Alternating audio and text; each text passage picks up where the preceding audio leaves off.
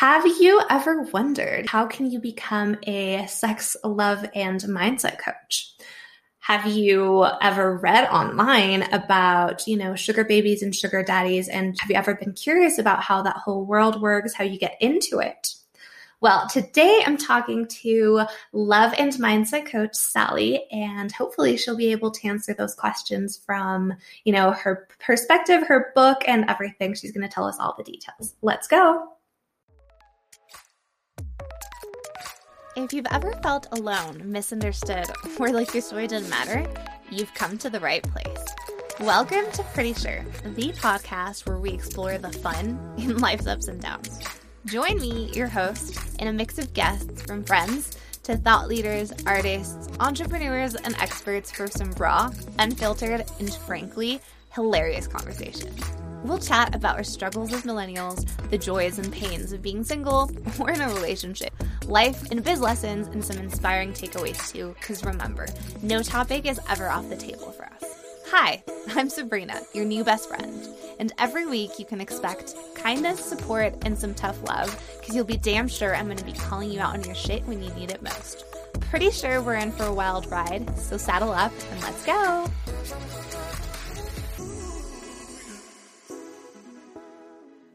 Welcome back, everybody, to another episode of Pretty Sure Podcast.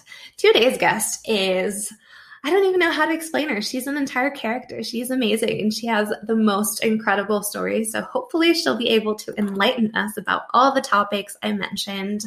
I was super happy when I think I reached out or she reached out basically i posted on a facebook group i was looking to do this you know valentine's day special episode because i want to come up with like cool topics and things that not many people talk about because I like putting myself outside of my comfort zone.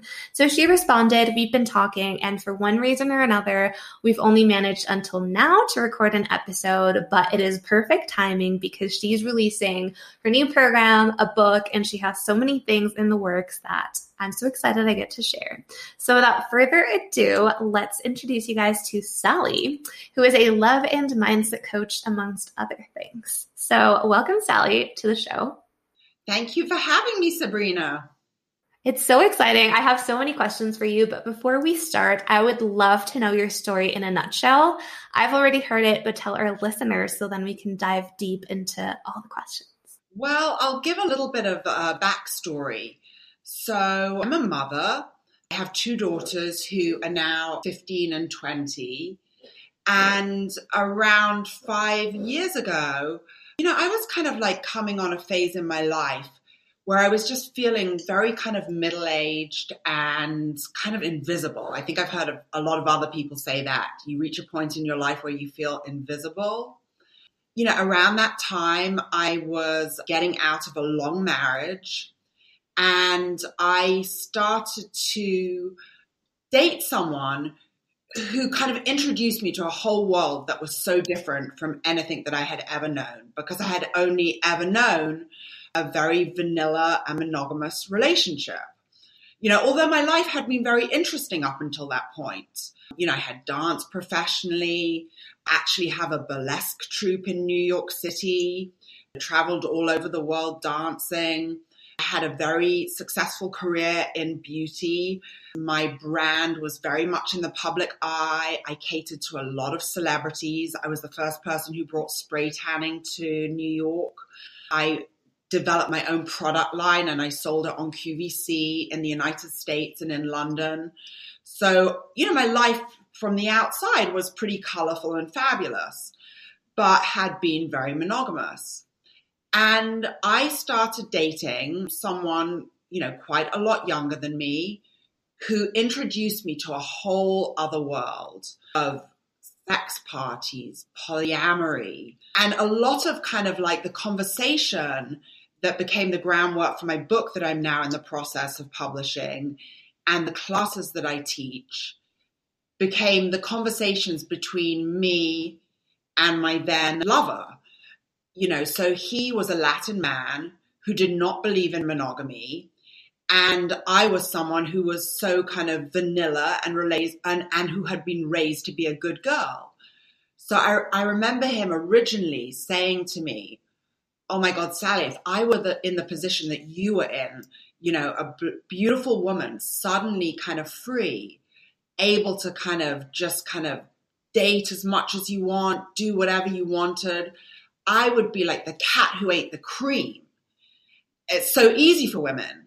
And I said to him, Well, it wouldn't be like that for you because if you were me, you would be a middle aged woman who had been raised to be a good, good girl, and you would have no idea how to kind of tackle the world like that.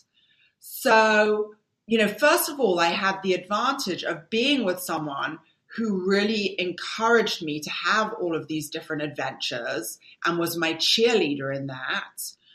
And we had these epic conversations. We had these epic conversations together about what it was like to be raised to be a guy, to fully sexually express yourself, and what it felt like to be a woman, to be raised with a lot of good girl baggage. And the thing that I noticed was, you know, I have a daughter who's 20 in college. And truthfully, I see her friends and they might as well be my friends. You know, she has the little Catholic girl who went to Catholic child development. She has a lovely Muslim friend whose parents put all these restrictions on her. So, you know, my daughter, I think, was raised in a pretty feminist household. You know, I have a topless dance troupe her godmother is Regena Thomashauer, who wrote Pussy a Reclamation. You know, I have very liberal friends.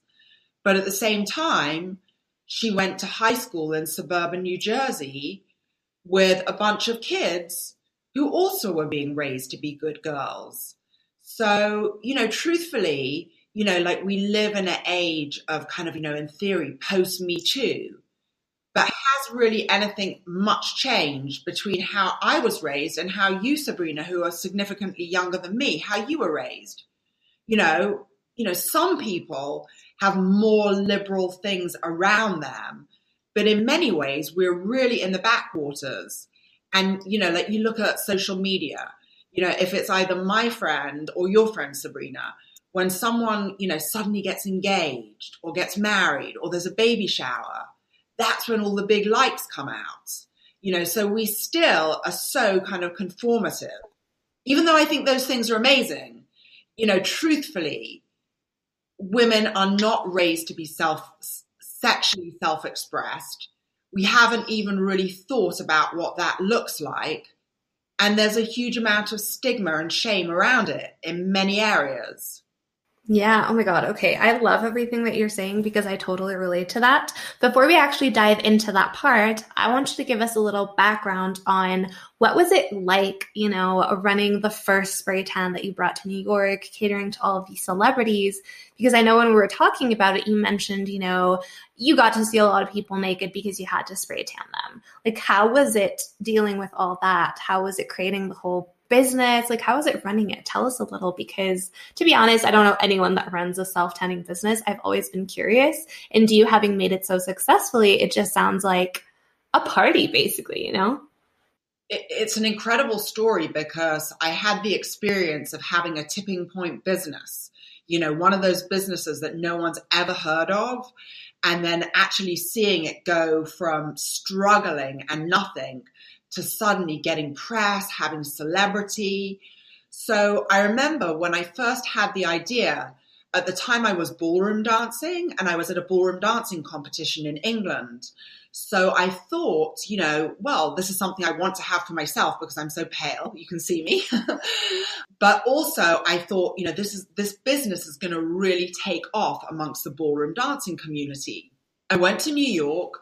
I had the idea in April. By June, I had opened my salon in Soho, a really trendy, beautiful area of New York, and nobody came because there wasn't a public appetite for it. So, you know, I started a website site, I started doing publicity. Lucky for me, I had briefly worked in beauty PR beforehand, so I had a pretty good idea how to publicize the business. I went through a very dark patch where the business plan just didn't succeed and I had to actually put my house for sale. And then about, you know, eight months into it, the press that I had started to do started to pay off. and I saw myself in Allure magazine. Vogue called it the perfect tan, Modern Bride. I got it into every magazine you could think about. And then momentum started to pick up. And I remember this is like one of the funniest stories. Before anyone started to come, sitting in my empty salon in Soho with one of my girlfriends, and I said, I wish someone would come. You know, I wish a celebrity would come. I wish JLo would come. And at the time, I heard that they were about to make the movie Shall We Dance? Uh, and Jennifer Lopez was going to star in it.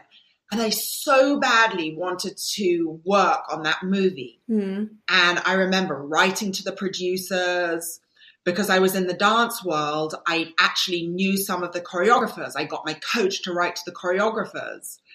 You know, I was putting out there on every level. And then by crazy coincidence, one day there was a knock on the door. And I opened, and it was a woman who was the head makeup artist doing research for Shall We Dance. And someone at my dance studio had given her my business card and said, You should find Sally because she understands this aesthetic. And completely randomly, they had found me. And a few months later, I was in Winnipeg working on the movie Shall We Dance. So it's like so crazy how, like, the power of the mind. And then it became an incredible thing because I got to meet so many different celebrities in a very meaningful way because it's not just like having a massage where someone closes their eyes, they're on a table.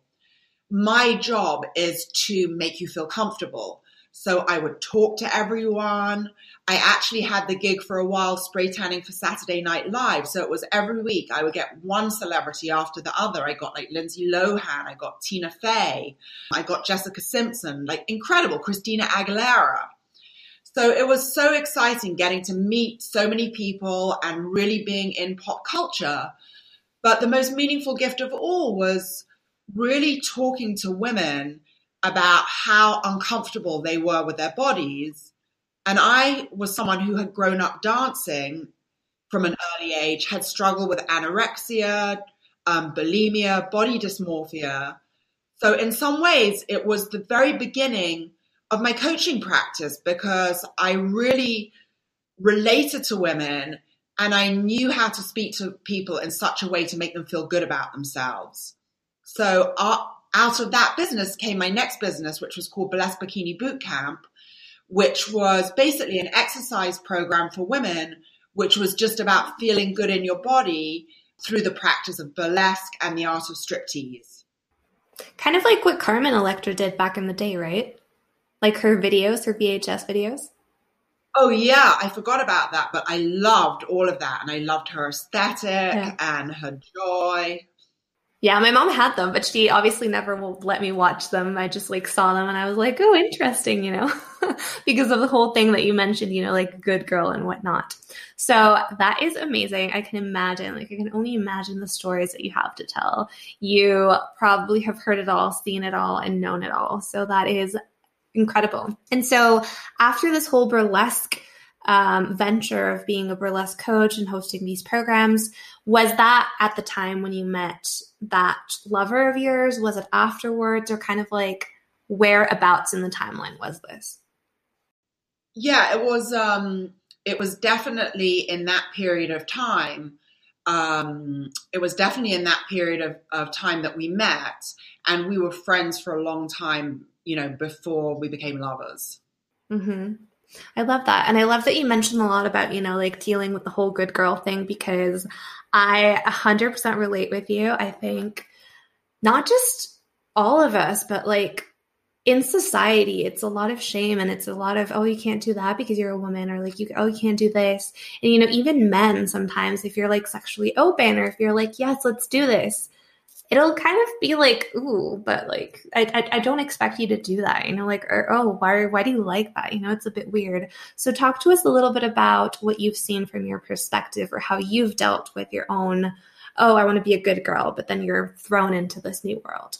Well, I think that what you just said absolutely sums it up because that's the thing.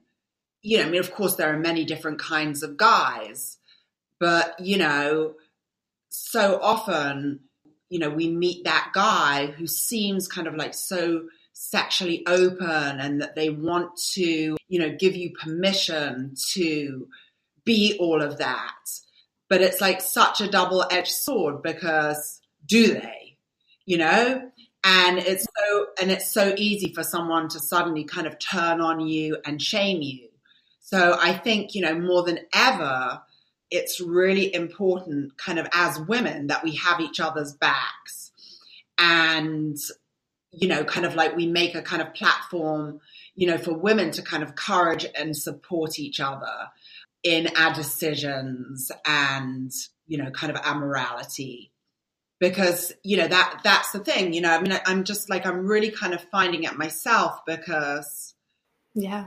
you know as i speak to more and more women like i really understand like someone has to open up their mouth and kind of say been there done that you know and having said that, it comes with a whole host of repercussions because there really is that chorus of people who want to kind of raise their eyebrows and kind of find fault with you. Unless we're going to always stay kind of in the virginal backwaters of subservience, mm. you know, why should it be that a guy is allowed to kind of go out and date and experiment? And, you know, if he does something, you know, if he does something, you know, sexually avert, everyone will just go, oh my God, he's just being a boy. And yet, if a woman expresses her sexuality in any way, you know, she's a joke, she's a slut, she's a whore. Wild. I kind of like love this kind of culture of kind of like, you know, embracing your slut and whore because it's like, you know, one of the ways that I see it is, you know, men are going to see you and use you as a sexual commodity. Yeah. kind of like the more you understand that, and you kind of deconstruct deconstruct it and understand it and use it for your own betterment, the better, but certainly don't be shamed by it. Mm. I love that. And I actually, so a little funny story. The other day I was getting my hair cut and, you know, I'm visiting Mexico. So I don't live in Mexico anymore. I live in Paris, as you know, which by the way, great city to explore your sexuality and to be like as crazy as you want because everyone in Paris is like a little woohoo, you know? Anyway, I digress. Basically, I'm here for a couple of months. I was getting my, my hair. What's my invite, Sabrina, when things open up? you can come visit me anytime. Oh my God, we should definitely hang out once once you know COVID is back up. Either I visit you in New York and you show me the world, or I visit you go visit me in Paris and like I show you around. But yeah, so in Mexico here, I had forgotten, you know, how a little bit backwards some people are. And so I was getting my hair cut, and next to me was this lady talking to the guy that was doing her hair. And she was just saying how she kept telling her nieces that they shouldn't dress the way they dress because then men will not take them seriously because they can't wear short shorts and how that makes them look like sluts and all of those things. And it's their fault because men don't want to take them seriously. And I was just listening and I was like, are we in the 12th century? Like, what is actually happening right now? Yeah. So, yeah, it's crazy. But for you, so, how did you actually deal with this whole dichotomy of beliefs, right? Like, here you are with your fabulous lover who's like, go experiment, go do this, go try it out, go to sex parties, go to whatever. And then on the other side, you're like, no, but I'm a good girl. I'm not supposed to do that.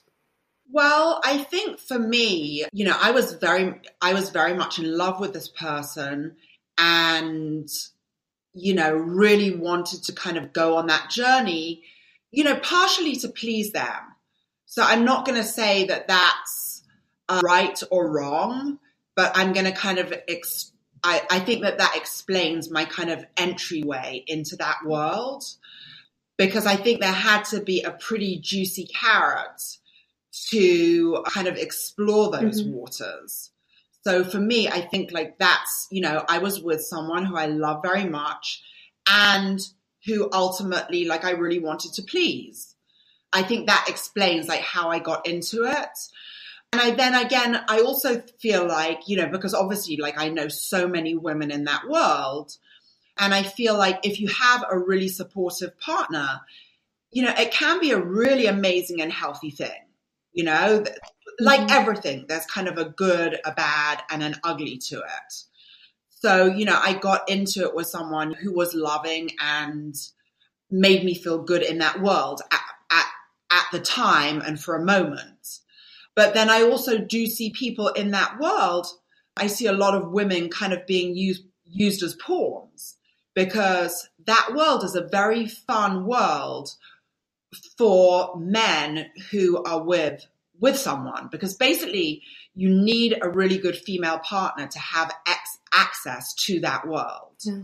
So I see like a lot of guys kind of like using women and women not necessarily having a very good time. And so for me, that was the reason when I first went to a party, I was kind of like, you know, an observer. And I thought to myself, hmm, you know, this is interesting but to me, this, what I'm seeing here isn't the kind of sexuality that I think is sexy for women. You know, I saw kind of a lot of kind of acting out of kind of bad porn. And I thought to myself, I don't really know why these women are here. And the only thing that I could kind of, the only way that I could understand it is they were going along with a man's game. And so for me, because already like I felt like kind of a leader of women. I already had my own women's groups. So it kind of was a natural no brainer for me because, you know, like I don't take things lightly. Mm. So I was like, okay, well, there is something here. A bit like, you know, how people say, you know, like a lot of porn caters for men, which obviously it does. Mm. And I would always hear about porn made for women, though I never really saw anything that I liked. Whenever I saw porn that was made for women, like the plot line was so long, I kind of wanted them to get to the dirty part quickly. but I, you know, the producer part of me was like, you know what? I want to create an erotic party that is erotic for women, but it's fun for men too. So that was kind of like my starting point. Mm-hmm. Okay, so um, the only thing I have to go by for a sex party is, you know, that movie Eyes Wide Shut, Eyes Wide Open with Tom Cruise. Obviously, that's not necessarily what all sex parties look like. So, can you illustrate a little bit about what goes on in a sex party or what people can expect if they go to? Because people listening might, maybe they've gone to it, maybe they know someone that's gone to it. But again, we go back to this whole thing of it's kept hush hush, right? Like you're not openly saying, Yeah, I went to a sex party last week. And it's like, Oh, yeah, I hung out with friends, right? So, what goes on in those parties? That's a beautiful question. Well, first of all, there are many, many, many different kinds of sex parties. There are swinger parties, you know, where it's like, you know, you think of like conventional, perhaps older couples mm-hmm. who go and swap partners. There are things called sex positive parties, which are kind of usually kind of like the more younger parties, which in theory are open and embrace all kinds of sexuality. And it's supposed to be in a very kind of consent based format. format. There are kink parties to do with BDSM and any kind of kink. And those parties often are not necessarily actually sexual. They're more to do with kind of role play and power dynamics. There are tantra parties, you know, kind of with more kind of like tantric kind of rituals. Uh, you know, there's so many different kinds of parties. There are parties in hotels where people just kind of go to the bar for drinks and then suddenly everyone's in a hotel suite and kind of gets naked. Mm. There are parties such as in New York, um, Chemistry and Wonderland, where it really is like this huge party with kind of like a DJ, a lounge area for drinks, a separate play area where people go to kind of like get it on. You know, the younger parties are definitely consent based, where there is usually a speech at the beginning about what it means to give consent. And there are consent monitors walking all around the thing that I would say is to any woman is if a guy just invites you to any kind of sex party, I would really suggest not going unless you really are in a relationship with them or really in some kind of friends with benefits situation that you feel very, very comfortable and you really work out the parameters of what you are comfortable with.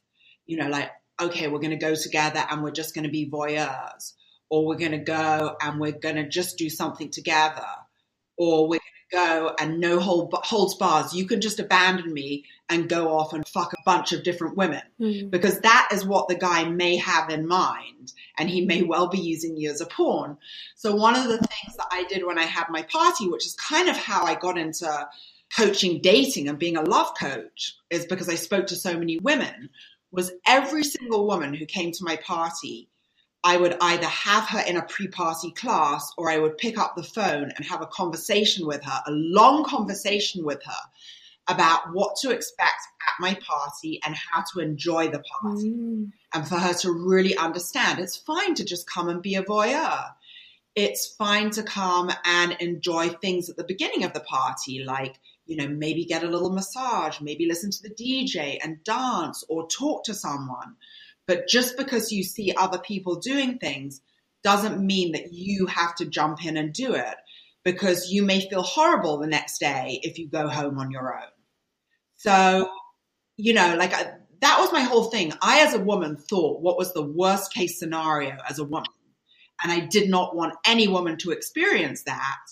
I really wanted a safe space where women could come, dress sexy, have lingerie, have different experiences that they were receiving kind of like touch or maybe someone's feeding you a grape or you're getting a fire massage or maybe you're skinny dipping in a jacuzzi. Mm. but you do not have to go any further than that if you wanted.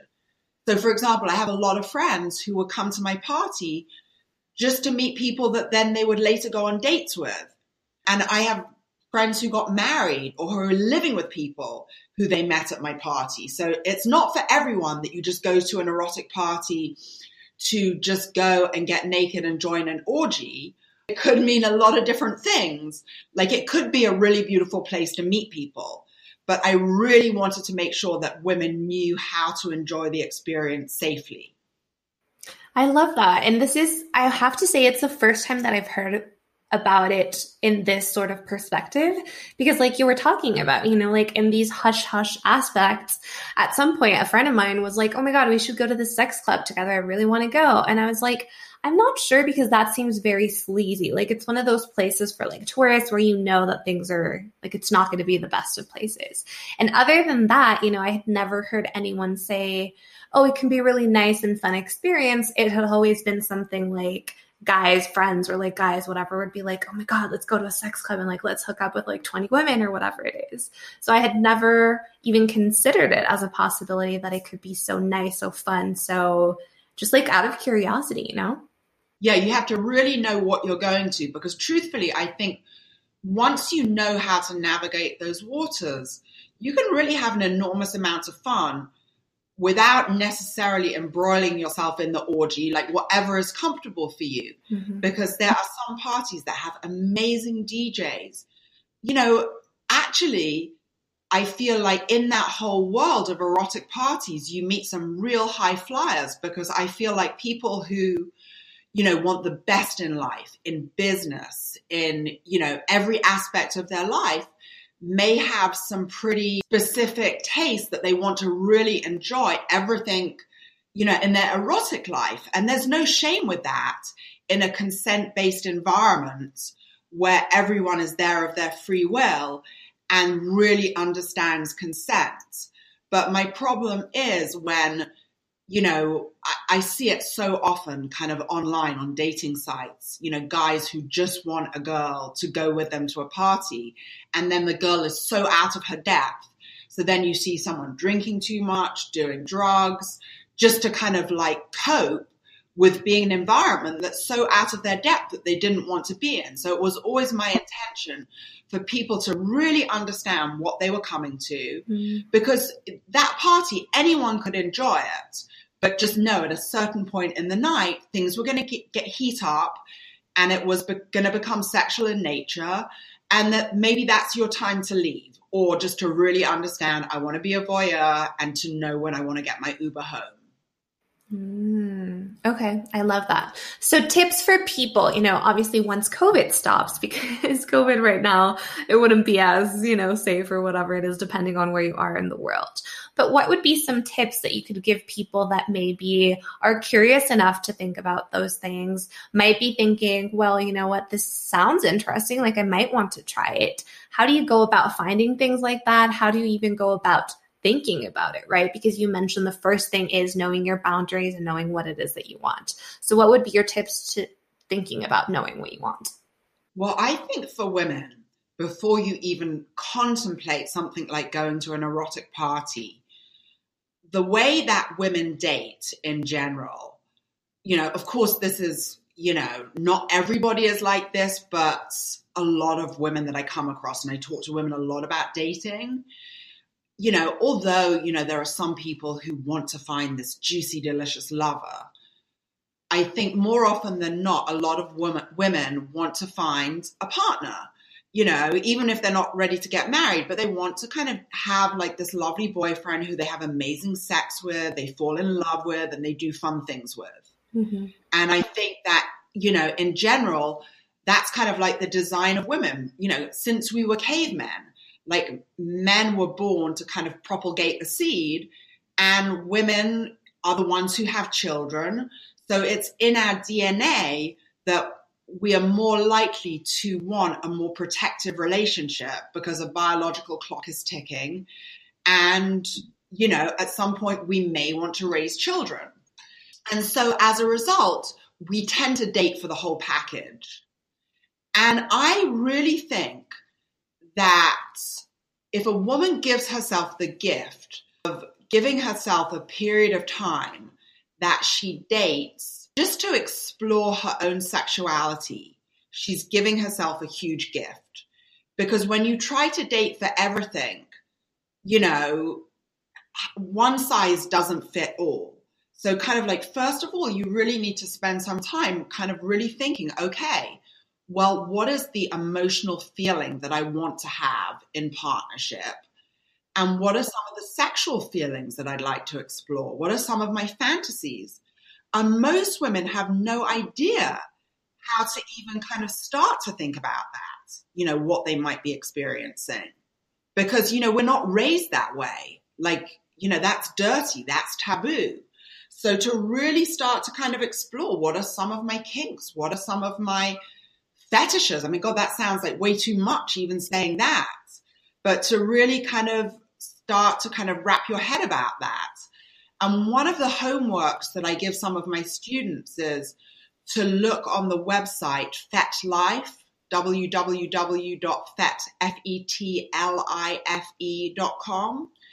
Because, you know, when I first went on that site, I was like, oh my God, this is too much. Mm-hmm. Because you see like a lot of ads for BDSM and very kind of dirty, raunchy, pornographic things.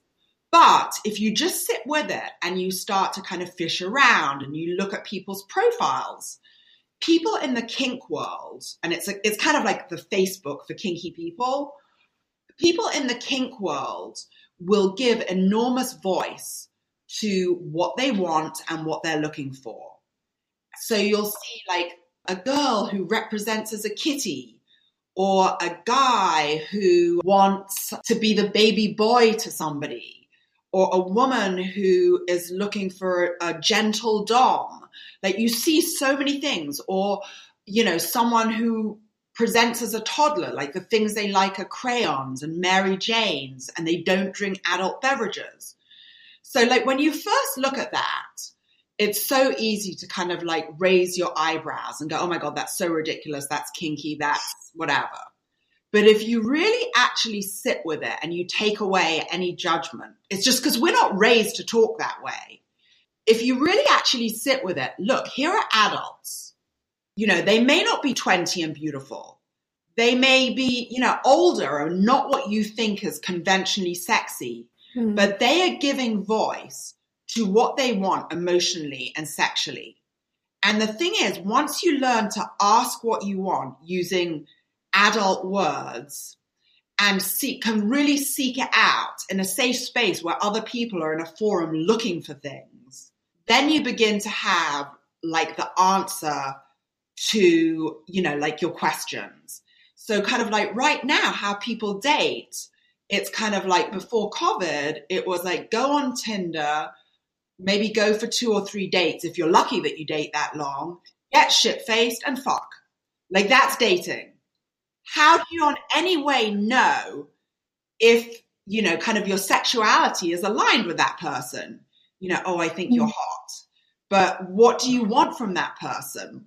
Listen, I'm not knocking any of that, but I'm just kind of like looking for a way for women to really think, oh my God, what would I want? What would be sexy for me? You know, not just, oh, that guy's cute. But it's like maybe once you start dating that cute guy, kind of asking him, you know, well, what are you into? And you start to have these playful conversations. And then you go so far as thinking, oh my God, what would be a hot scenario for me with that guy I find cute? And you start kind of playfully talking about that kind of thing and finding out if you have common ground. So to me, that's the beginning of a woman like starting to kind of take charge of her sexuality. Because one of the things that I always think about is like, look at the verb to fuck. It's like men fuck and women get fucked. Well, maybe a woman doesn't want to just get fucked. Maybe a woman has this amazing idea of like this whole beautiful erotic scenario that she wants. She doesn't want to just get drunk and go to a room and have a guy do what he thinks he wants to her. Like that may work out amazingly. You know, sometimes you meet someone where the chemistry is great and it's wonderful. But just like cooking, sometimes you don't just want to go to the fridge and take out a piece of bread and cheese. Sometimes you want to go to a Michelin starred restaurant and have this crazy feast for yourself. So the thing is, guys are thinking about this. They're thinking, you know, like, you know, they say, you know, men think with their dicks. You know, men are watching porn. They're like always thinking, what do I want to do? What would be hot for me? They have a list of prospects of women that they want to kind of date and do dirty things to. And I'm just kind of making the case, first of all, before a woman even thinks about going to a sex party, a sex party is not the answer to all your prayers. The first thing is just start to kind of think who you are sexually. Give yourself permission to think about that and have a little personal exploration, like slowly and quietly and privately, because that is where the nitty gritty is. And really sadly, for most women, you know, like so many women, like I'll talk to them and they're like, but I want to find a partner. Like they're so afraid to take six months, a year to do this kind of exploration for themselves because they so want to find a partner. And then they worried why they're kind of sexually bored later because they haven't had all these conversations with their partner or even thought that maybe with a partner they might want to someday explore this whole kind of sexual other world, which I kind of feel like if more people did, then there would be kind of less divorce in the world because I think that when a couple explores it together, it can be just like the most beautiful erotic thing that could keep things like alive and sexy and juicy for people for so long without two people cheating on each other. But it has yeah. to be done right. Wow, you've said so many things. My mind is like blown. I know you teach a lot of different ways to date and you teach, you know, all about dating. And we've kind of heard a little bit of your opinions and thoughts on it over the past couple of minutes. But what are the different ways that you recommend people date? Like, can you talk to us a little bit about that or like your dating philosophy in general? Well, I'll, I'll break it down kind of quickly to you. So I kind of first of all think that you have to, the first step that I said to you, you know, kind of really thinking like, who am I sexually? Mm-hmm. And not just who am I sexually, what do I want to feel? Like, do I want to feel babied and taken care of? You know, do I want to feel powerful and strong? You know, to really kind of do like a little deconstruction of yourself and really kind of think, well, what do I want to, to feel? And then the second step is I do this thing where I help women create an alter ego for themselves, which I call a magical being. So I kind of play this kind of kind of silly game where you say, if I were to have a do-over in life and I could be anyone I wanted to be, I could live in 18th century um, Venice at the time of the courtesans. I could live in, in Paris in the 1920s. I could live in Los Angeles in 1970 and be all zen and live in a white minimalist house. What would my persona be and what would my life look like? And you kind of really flesh out this magical being and you really kind of like think, you know, how does she dress? You know, who would her lover be? What kind of house would she live in? What perfume would she wear? What would she eat for breakfast? And you have enormous fun thinking of this very colorful persona. Doesn't have to be a femme fatale. It could be a tomboy. It could be androgynous. But you start to kind of give yourself like this bolder set of shoes to step into for your dating life, for your business life. And also in so doing, you kind of think, what do I want my life to be, be like? Rather than this bland thing of, oh my God, I just want to fe- meet the one and start to date. You're thinking, fuck no. I'm going to be this bad bitch. I'm going to be my magical being. And what does she want in life? Because maybe she wants to go and live in Paris for a year. Maybe she wants to, you know, have a foundation and help migrant children. So you start to think of all those things. And then you start to do, do due diligence. First of all, this thing that I told you, dating for sex, you set aside a bit of time to date to kind of find out who am I sexually? Like, you know, so you start to make yourself kind of sexually full. Because otherwise, the first guy that you meet when you're out there trying to kind of meet the one, it's kind of like you had half a glass of champagne and you're a 14 year old girl. You know, the sex, it has so much power over you. You're like, oh my God, does he like me? You know, no, guys just fuck. He doesn't like you. You know, like you have to learn, you know, like you le- have to learn how to have power over your sexuality, to understand what a freestanding sexual experience is. So that then, like, if you find someone you really like, you know how to slow down and take your time and have sex when you're really ready with that person. So that's the first step. The second step sounds really shocking. Um, it's dating for money. Mm. And the reason I teach dating for money, which is kind of funny for me in my real life, I have never dated for money in my life. Like I'm very much like, you know, I've had like three crazy passionate loves in my life and none of them have been at all like superficial or for anything. Like I believe like I can make my own money. But having said that, I feel that by going in places where you on purpose are kind of allowed to date for money, something like a sugar baby website or well, let's just leave it at that because that's a very easy container to put it in. You learn so much about kind of asking, negotiating. Also, you kind of see a little bit of the grimy side of life. I feel like you see kind of like the worst underbelly of men. And I feel like that kind of pulls the lid off things because you see these men who do want to use you as a pawn so I never say that you have to go through with anything. It's not like I'm advocating some kind of form of prostitution at all. But I'm just saying by going through a period of time where perhaps you try and date on some of these websites, it may be that you never go further than having a conversation or having a glass of wine or a meal with someone. But you just kind of learn by fishing in those waters. You start to see a certain way that a lot of guys communicate and it's like a huge learning curve. And having said that, I want you to know, like, I'm not that person who thinks, oh my God, all men are bad. You've got to learn how to date like a man. Not at all.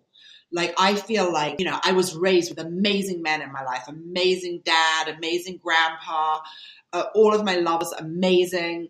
You know, I'm not that woman who's angry at men. But having said that, a lot of men are players so one of the real central things that I teach is I feel like a woman should have game. That doesn't mean she should date like a man, but she should be savvy. She should understand that a game is being played. And the minute you know a game is played, you can have a bit of sense of humor about it. And you decide how you lay your chips on the table. Not from this angry defensive point of view, but it's just like, hey, there's a game going on. I'm going to play too. So that's the thing. A little experience. Build up your magical being. Experiment with dating for sex. Experiment with dating for money. And then the next phase on my journey is just go, not really dating for love because I feel that puts too much pressure. It's like, just go out and date to have a nice time, date to have beautiful experiences, date to expand your platforms, all the big things you want to do in the world. And after you've dated for sex and after you've dated for money, you'll know who you are. It's just going to happen. Like I fully believe that. And I see it in my practice so much, like people, you know, making these amazing relationships, uh, proposals, people getting married. So, you know, it's kind of like slightly an unconventional route. I definitely do not believe in kind of the matchmaker route where you say, oh my God, this is my ideal person, this is what I want, and someone goes out and finds it for you. Because that's just like leaving you staying as this kind of like naked infantile person with no game. Like at the end of the day, you have to go out in the world and get messy and go through your own kind of ninja warrior trial by fire. But my whole thing is, you don't have to get jaded. You don't have to get burnt out it can be like this really fun, beautiful experience. Mm-hmm. And that is what I'm kind of vouching for because I see so many friends of mine who 10 years ago, 15 years ago, wanted a lover, wanted that great love of their life. And they're still there, single, with their list of must haves of this perfect guy that they want to meet who doesn't exist. So that's why I have this kind of very kind of practical kind of ninja warrior training camp of things to do. And it's like, do that. And I defy you not to have some really hot experiences and come out just feeling entirely differently about yourself at the other end. Oh my god, I love that. Honestly, I'm gonna go have to listen to this episode multiple times after it's aired and even before to kind of like write down everything that you said because I think, you know, you're filled with knowledge and I'm definitely sure people were, will resonate and like this.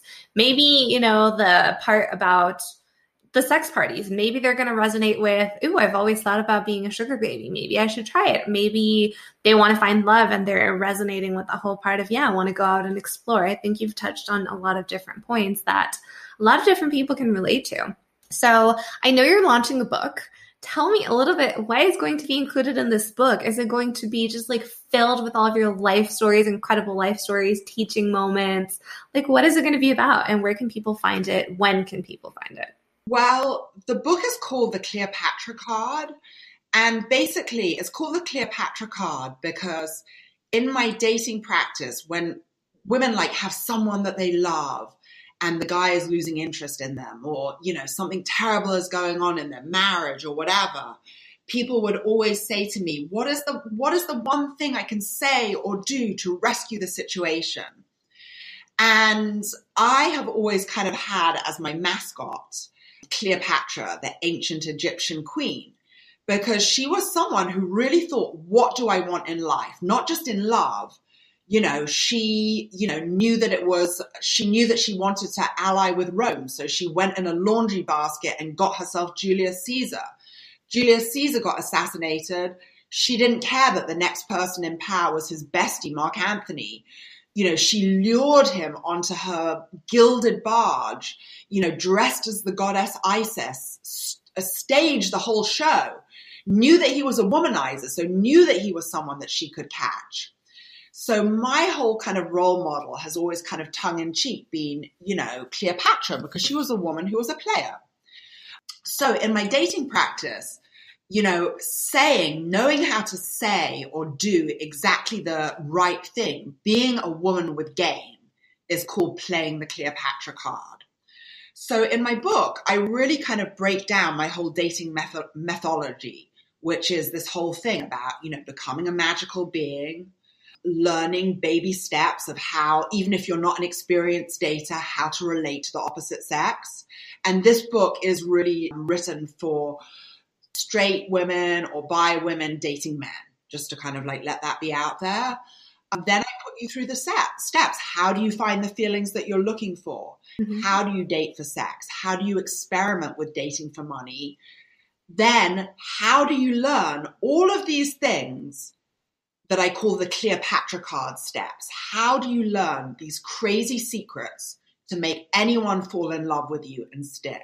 Like it's some crazy, crazy, some crazy game. And then one of the things that I say is the world is not ready for you.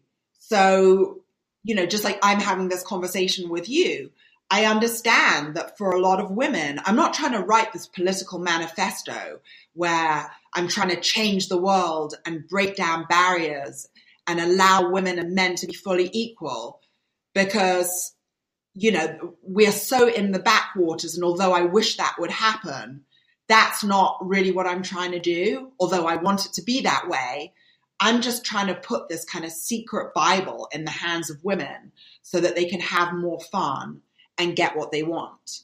So, you know, that is going to be in the book. And just right now, it's with a literary agent. So, you know, hopefully in the next few months, it will be out there. And in the middle of April, I'm starting something called the Year Sensual, where it's a chance for women to kind of be on a one year journey with me. It's going to be kind of like a membership so that women can do this in sisterhood together with a timeline because I used to always teach this as a 10 week class, which was amazing. But the fact is, I kind of feel like in a one year container, it's a way better chance for me to say, well, you've got to do this by then, you've got to do that by then, and for people to really kind of reap the reap the rewards in a way more juicy way. Everything sounds so amazing. I cannot wait to read your Cleopatra card book. So I hope I'm the first person you message once it's out because I will definitely go and find it somehow. Where can people find you if they want to, you know, get to know a little bit more about you, sign up for this amazing one-year program? Like how how do people get in touch with you? My company is called Serafina's World. S E R A F I N A S World, W O R L D. So my website is www.serafinasworld.com and it's called Serafina's World because when I started this journey, my magical being is called Serafina. So, you know, my world, you know, when it's not a pandemic, is I do a lot of really fun thing for fun things for women and couples. I throw my amazing party. I produce a burlesque show in New York where women get to put their magical being on stage. In 2022, I'm going to take a bunch of women to Las Vegas to bring their magical beings to do a striptease in Las Vegas. I do retreats, I do classes in New York City. So Serafina's world, I feel like words only go so far. Serafina's world is kind of like a laboratory where women can practice all this stuff through practical experiences rather than just me sitting you down in a classroom saying, well, this is the Cleopatra card. So, no, you're going to come to my party. You're going to come to my retreat. You're going to strip in Las Vegas and we're going to see who your magical being really is. So, I like to get people a little messy Oh my God, I love that. Honestly, I cannot wait for COVID to be over so that I can actually go and meet you in real life. I literally meant it when I was like, you either come to Paris or I go to visit you and we'll do fun things. So 100% that. We're going to do both. We're going to do both. Yes, 100% that is happening. Okay, so we have talked about amazing topics today. Now is the most fun part where I get to know a little bit more about your personality by asking you a couple of rapid fire questions. So, are you ready? Should I be nervous? No, it's fine. Just tell me the first thing that comes to your mind, okay? Great. Okay, first question is What person, dead or alive, would you love to have dinner with if you could? Cleopatra. I knew you were going to say that, but I was like, I have to ask it. It's my mom's favorite question. So, you know, she listens to these. She has to know. Love, love that. Okay. If money and COVID were not a problem right now, where in the world would you like to go and why? The island of Culebra off the coast of Puerto Rico because it was the last place that I went right before the pandemic and I just have such amazing memories of it. It's a beautiful island. I love that. Okay, what word would describe you? Oh my God. Oh my God, that's a difficult one. Vivacious. Okay, that's a good one. First time I've heard anyone say that one on the podcast, so kudos to being original. okay, Britney or Christina Aguilera? Britney, bitch. yes, gotta love her. Okay, favorite music, favorite type of music? Oh my God, that's a difficult one. Oh my God. What am I listening to right now? I'll go with Latin. I'm, I'm, I'm a dancer, like a, a, a dancer. So, like a, a lot of Latin in my personal repertoire. Yeah. Okay. Biggest dream. Oh my God. Biggest dream right now. Oh no. Biggest dream to end the suffering of farm animals. I love that. 100% agree with you on that. Would you rather have time, love, or money? Love. I agree. I relate to that. And last one, who inspires you? Who inspires me? My dad. My dad. He lives right next door to me and he's just like the most amazing person and role model. I'm so lucky to have such an amazing person in my life. My best friend. Oh, oh, I love that. That's so sweet and so nice that you get to live next to him as well. That's so cute. Okay, Sally, it has been amazing having you on. Oh my God, I feel like this topic and this episode is going to be the juiciest one of all. And I already know you kinky little listeners are going to love it because every time I mention sex or dating or whatever it is, you just like gobble it all up. So, cannot wait for this one to come out. Uh, at the time of recording, it is March 15th, and I think this might be released before the end of the month because I know we talked about it. So, very excited to get this one out there so that you guys can listen to it, get to know Sally, hopefully sign up for her program because I believe you are going to change a lot of people's lives. So, thanks again for coming on. You can all find the link to Sally's website on the description so you don't have to even listen back to this and try to find it. It's going to be linked. If you have any questions or if you have any comments, if you want to chat or whatever it is, you can also feel free to send me a message at Pretty Sure Podcast on Instagram. I always respond that also goes if you want to be a guest, you know, Sally knows, very open to people coming on and talking about their passions. I love this is what I like about podcasting. And I'll say that really quick before we go. I love how all of my guests end up teaching me something. Every single person I ever interview, they just end up teaching me something. I've learned now about sex. I've learned about sex parties. I've learned about finances. I learned about being an influencer, writing a book, so many things that I've learned that's just one of my favorite things. But without further ado, thank you so much, Sally, for being on here, for being so candid and open and honest. And I hope everyone has a lovely day. I'll see you next time.